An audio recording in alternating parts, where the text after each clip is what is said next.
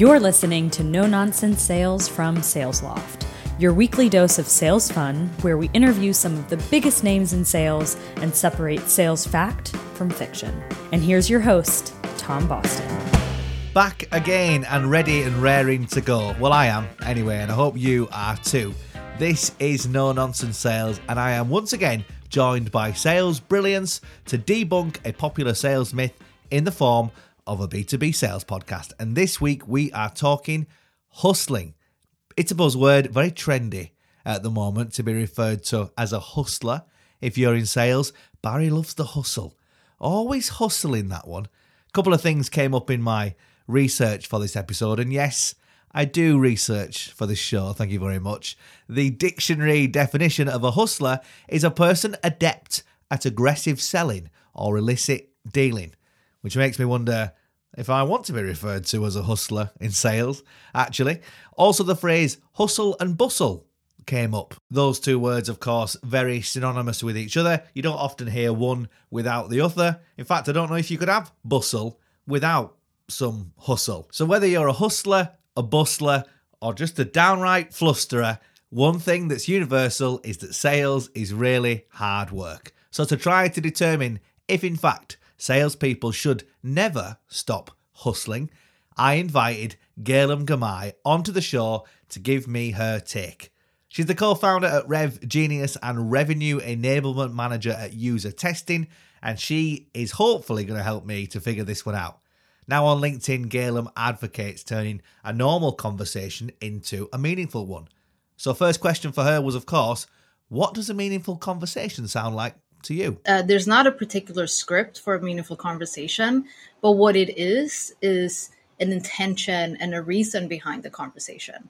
And I think this is the differentiator between having a meaningful conversation and not so meaningful conversation is the uh, ability to prepare for the purpose and the intention of that conversation. So this is typically where I see sales reps not succeeding is because there wasn't that preparation and kind of alignment of like knowing why am I reaching out? What's the purpose behind this? And what do we want to get out of it on both ends? What's the win win situation? I think when those things are figured out, it's much easier to naturally and organically have a meaningful conversation. Yeah, I think certainly the failure to prepare has come up a few times on on this podcast. So it's great to hear talk about that.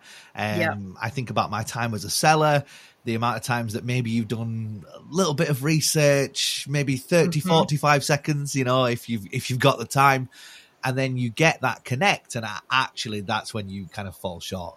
Um, yep. So what, what are your top tips then for making sure that reps uh, are prepared and that mm-hmm. they, they're set up for success when they are selling? Yeah. Being invested in the process and being invested in that person, uh, I believe is a great way to set someone up for success and set yourself up for success. And that means not just going, like you said, like if you're only spending 30 seconds to a minute researching someone, there's it's not it's not enough time, right? Like you can have one approach of going persona based that you might know a lot about the people that you typically speak with in that space, and that works. But you have to know your buyer, you have to know your prospect because if you have a prospect who you fail to prepare for, and this prospect is really big on, let's say, content creation, right? So let's say I was uh, trying to prospect you, Tom, and I failed to do my research. I didn't even look at your LinkedIn profile, didn't see, I didn't even Google your name. Then all I can talk about is the company you work for. And that's not going to hit home to you as much as it might be if I talk about something you particularly said or something that you're particularly invested in. And I think that's the differentiators for sales reps to think about the next step, to take to go that extra mile to figure out what else can I find? Like how curious, how much can I investigate into this person in order to learn something new? Yeah, and again, it doesn't take too long to actually no. find that that information, right? And then you're potential buyer gets that warm, fuzzy feeling of mm-hmm. actually, yeah, this person is complementing something that's specific to the conversation. It's relevant. Um, yeah. and yeah, just makes you kind of feel feel good. So I, I love that. I think that's a, I think that's a great tip. Now I have to ask you about Rev Genius because obviously yes. as the co-founder, uh, I've got so many questions I could ask you, but I think the, the, the, the first one really is what is it about community that salespeople love because we just love it, don't we? Mm-hmm. Uh, I believe any community that salespeople are a part of, I believe it's about that warm, fuzzy feeling you get when you're surrounded by people who are similar to yourself. They're going, not saying that the background has to be the same or the experiences has to be the exact same, but just knowing that we're basically in the same boat, going in a similar direction, and we can help each other get there. And just feeling, I believe, seen and heard from other people who are similar to yourself. Um, it's it's almost thinking about you know how likely would you be, Tom, as an example, you have two kids, right? To be in an environment where you're not with anyone who have any kids and you specifically have a challenge around this topic, right? Of being a father. It might be something in particular. You're not going to feel as comfortable warm and fuzzy being in that position in that conversation for a particular challenge that you're facing if other people can't resonate with that. And I think that is the reason why people gravitate towards communities and these niches is that they can find other people similar to themselves with the similar, if not the same challenges. And they know that other people have been there before and they can help them solve that challenge. Yeah, I love that. I mean, helping each other to solve challenges, that's right up my street. But I, I mm-hmm. love what you said there about uh, feeling seen and heard. Now, I yeah. think that works in all kind of walks of life, whether it's prospects feeling seen and heard or mm-hmm. just connecting with other humans right on a on a basic yes. level have yep. you shown that you understand what they're going through and i think mm-hmm. that comes through things like self-awareness just kind of leading with kindness all this kind of stuff which help you to um, to create better connections mm-hmm. uh, big fan of kind of human connection as you as you know um, yep. and are you finding that then in the communities that you're a part of and have you benefited a lot from um, from connecting with other sellers. Yes, I have.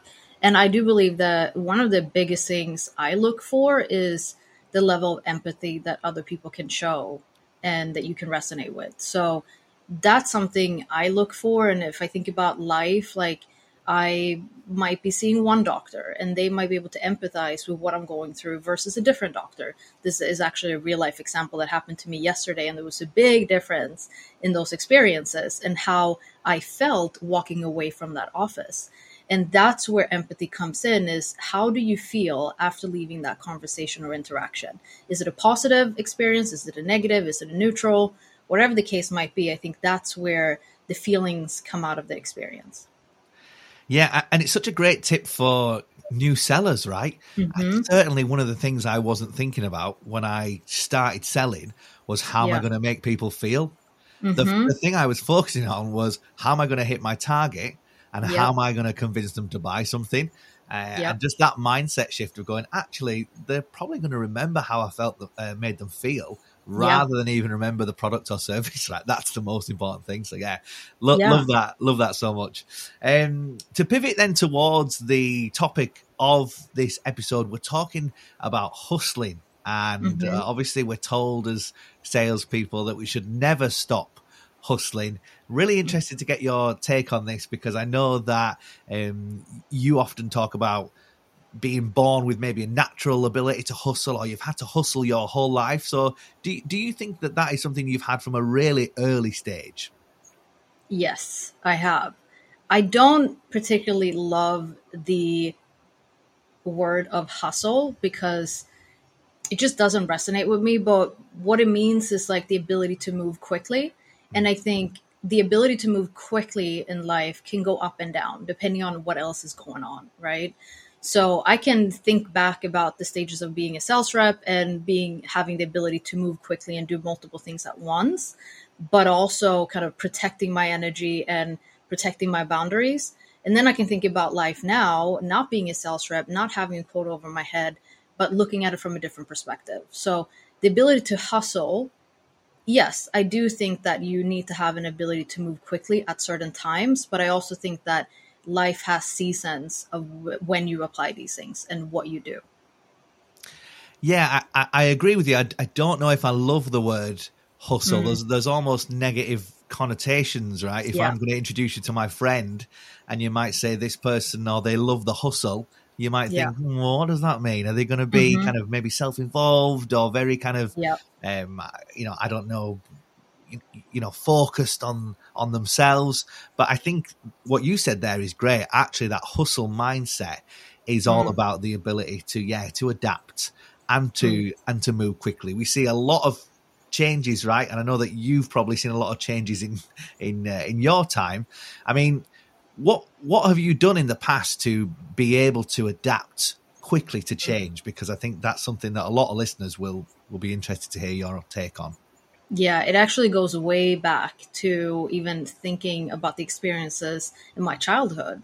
And that's where it started for me to to create that ability to move quickly, to react quickly to situations because I didn't have any other choice, right? So that's where it comes from for me and that's why I say hustle is an interesting choice of word even for myself and I have that word in my bio, right? Mm-hmm. But it's an interesting choice of word because I didn't really have a choice. It wasn't a decision to be reactive versus proactive. I do believe that that where people can focus on is that ability to change from if you are someone who's been more reactive to situations, you can now focus on being more proactive to situations and be less kind of on that path, right? Of just quickly reacting to situations and having that uh, hustle movement. Um, that's kind of how I think about it. Yeah, I love that idea of being uh, proactive, right? Because it puts you one step ahead of the game always, which is all, only a good thing, especially in the world of, of sales. Now, Yeah. how about how about anyone who's listening then who's maybe struggling openly with that mindset, right? They might see their peers who seem to be closing deals 24/7, never switching off, and actually maybe they're like me, maybe they've got a family or maybe they've just got a, a life. They're struggling with that work-life balance. What would your tips be for those people?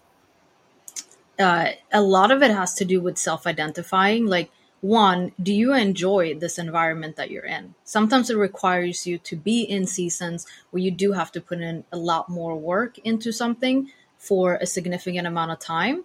Another time it doesn't. So, are you willing to do what you need to do to take yourself to the next level? And I also do believe that people tend to compare themselves a lot like, oh, Tom is doing really well and he's doing all these other things and I'm not. So therefore, there's something wrong with me or I'm not doing the right things. That may or may not be true, but unless you've uh, been able to sit down and identify what is preventing me from doing these things that I need to do and how important is it for me to go down this path? What does this mean to me? Right? Once you start to realize those things and break it apart, then you can start to identify yes this is something i need to do more of and i'm seeing this being successful for somebody else but here's my spin on it here's how i'm going to do it differently that works for me Yeah, and I would add to that. Here's how I'm gonna inject my personality into Exactly. the into the process, right? Because and it might sound cheesy, but you know, Gail, um, I I don't mind a bit of cheesy sometimes.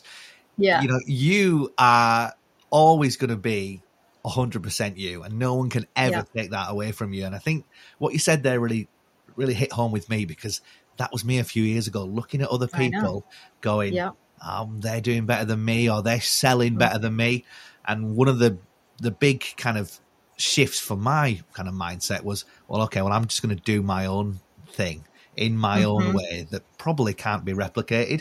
And I think that's really is a huge key to success because if you yeah start to stop spending energy worrying about other people and championing Mhm. what they're doing, right, and Mhm. lift, lifting them up, then it can only help you in your journey um, as you focus Yeah. on yourself. So, yeah, what a what a great way to end the, the podcast. Yeah. For sharing that with us. Of course, it's about owning your imperfections too. And and that's what I'm hearing from you Tom and listening to your story and your background is that you probably came to a point of realizing here's actually a strength of mine. I'm I can I can be really serious but also can be really funny. And that's something I appreciate about you and your content is that it hits home very differently. It's real, it's funny, it's impactful, it's serious, it's all of the things that a human being goes through in terms of emotions and realizes that there's a connection here. There's something I can resonate with.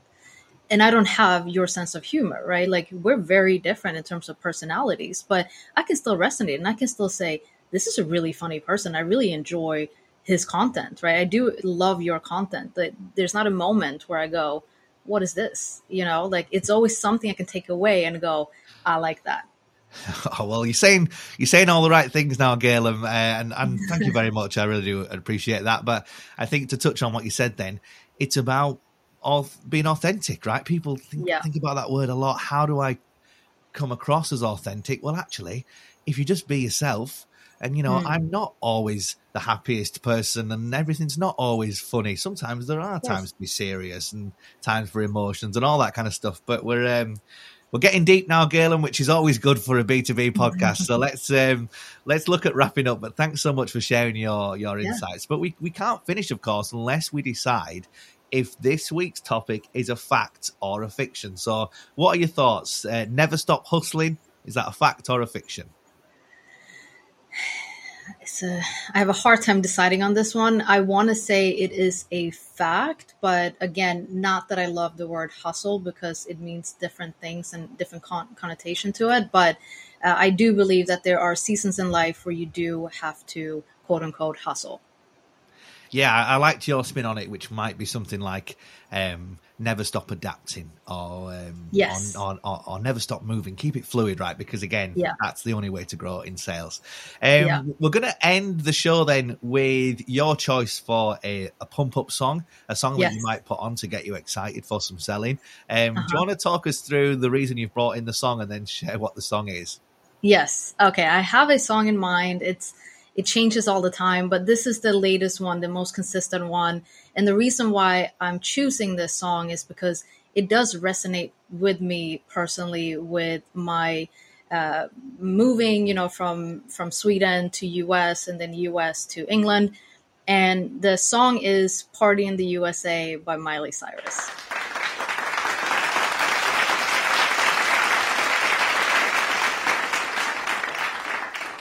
Jumped in the cab, here I am for the first time. Look to my right and I see the Hollywood sign. This is all so crazy. Everybody seems so famous. My tummy's turning and I'm feeling kind of homesick. Too much pressure and I'm nervous. That's when the taxi man turned on the radio and a Jay Z song was on. And a Jay Z song was on. And a Jay Z song was on. Miley Cyrus there on No Nonsense Sales. Do those covers get better or worse every week? I will let you be the judge. We've added that track to the Spotify playlist. Search No Nonsense Sales. You can hear it sung much better than I ever could. And of course, while you're over there, make sure to subscribe so you can join us next week. Thanks so much for listening.